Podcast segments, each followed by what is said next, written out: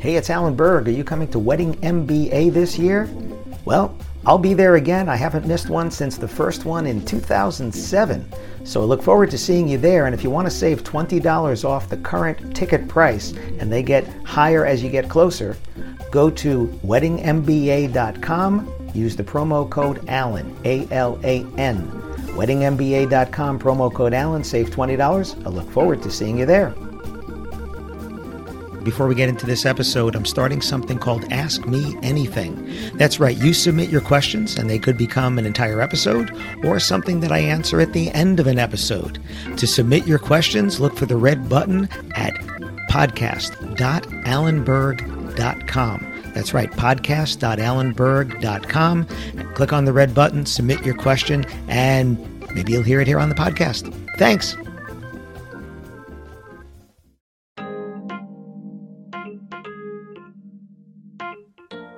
Should you use different language with different customers? Ooh, listen to this one and see what I'm talking about.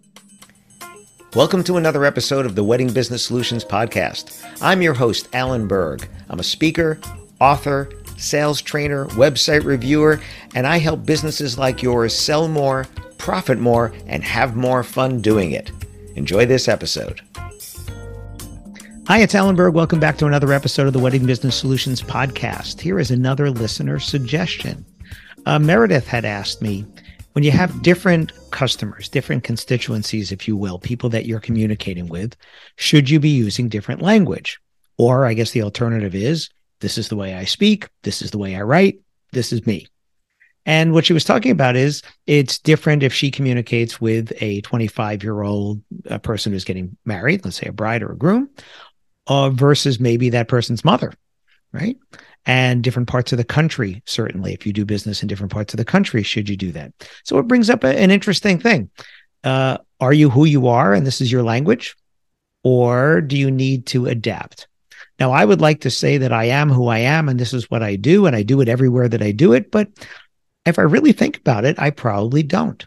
I certainly adapt my language to my audience, meaning if I'm speaking to photographers, I'm speaking a little bit differently than if I'm speaking to florists and I'm speaking to caterers and I'm speaking to officiants. And, but more of that is about the technical things of what they do. So that they know that I understand their business, right? If I'm working with a bridal shop, I'm going to be talking about uh, uh, silhouettes and décolletage and and bodices and words that I don't normally use in, in my in my day. And if I'm talking with photographers, I'm going to be talking about the bokeh and I'm going to be talking about the composition and the depth of field and things like that. But those are, again, those are technical things. Other than that, I'd like to think that there's one version of the truth for me. So hearing me here, reading my books, uh, seeing me speak on stage, consulting with me one on one, I'd like to think that I'm using the same language. Um, now, that said, I also definitely adapt certain things or have certainly adapted over the years, as I'm sure you have as well. There's a certain point where, uh, and I've said this many, many times, in the 25 plus years that I've been in the wedding and event industry, the average couple has gotten about five years older. We get a year older every year. They don't, right? It's creeping up. The average couple is about 30 now in the US. But we have gotten, you know, in the past 25 years, we've gotten 25 years older. In the past 10 years, we've gotten 10 years older, and they haven't. And that's going to continue. So we definitely have been adapting to our consumer. We've been adapting language. We've been adapting communication style. We've been adapting the, the technology that we use. Uh, I remember there was a time when we didn't use emojis. There was also a time when we were texting and we had to hit the two key three times to get the letter C. Some of you are like, what is he talking about? And some of you are feeling the pain of that. We also have to find a tipping point where I think most of you can relate to this, where there were references that were working with your couples or your clients. This is not just a wedding thing that we're working with your customers, that it might be a reference to a TV show or a movie or something like that. And you mention it, and all of a sudden, nobody knows what you're talking about. That is someplace where we've definitely adapted. It's a painful adaptation because you'd like to think, well, you know what I'm talking about if I mention fill in the blank. Gilligan's Island or 90210 or whatever it is. But maybe your constituency now doesn't. Maybe Gen Z doesn't know what you're talking about with those things. And the same thing regionally. I know I adapt internationally Uh, although it was funny, the first time I spoke internationally was in Barbados. And I remember pulling all the cultural references out of my speech because I thought, well, they're not going to know these things. And I get down to my hotel and I turn the TV on in my room, and it's the New York City TV stations. They knew all the references. They knew all the the ads. They knew all the all the cultural things that, that we were doing, the TV shows, the movies, and all. They knew everything. It was the same thing. I didn't have to pull those things out. It wasn't bad to do it. It was certainly a good exercise. Uh, same thing the first time I spoke in India. Now we also adapt certain things with certain cultures. You're dealing with certain people. You're definitely adapting to them.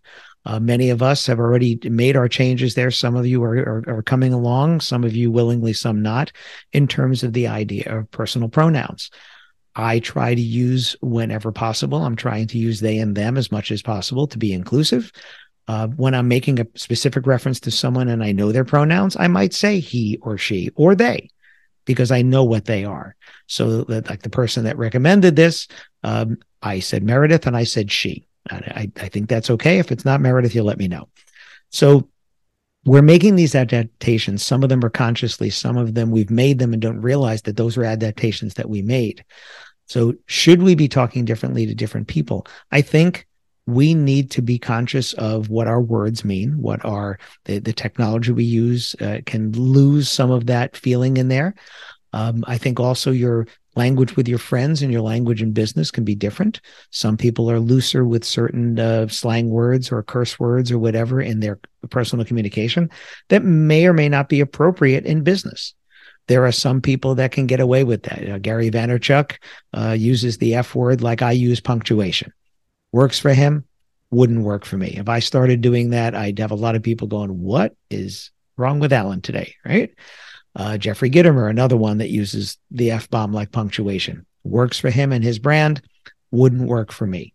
Uh, and I say it wouldn't work for me. Could I make it work? Probably. I also might lose some of my uh, constituency that uh, is thinking I am having a seizure or I'm on drugs or something like that.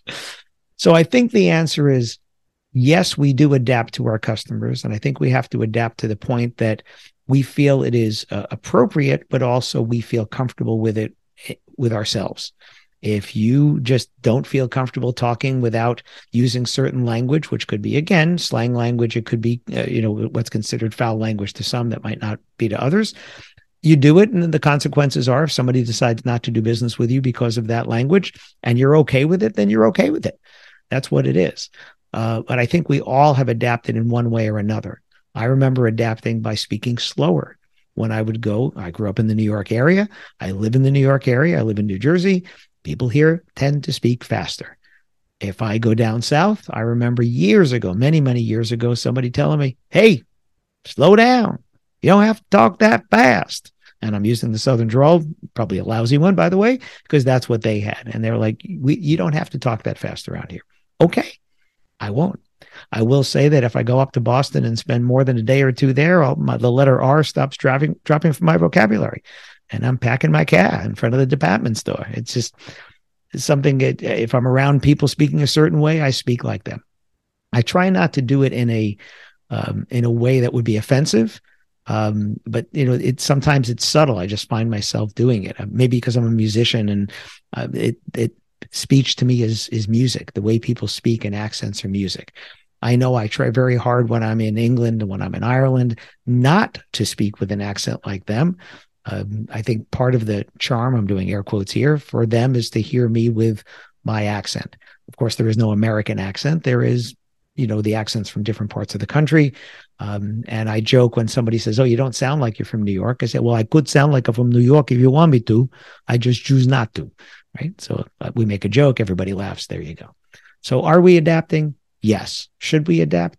Yes, to the point that you feel comfortable, to the point that it makes sense for you and your brand and your business. And your if you feel just if it's not creating friction internally for you to do that or externally, yeah, I think it's fine.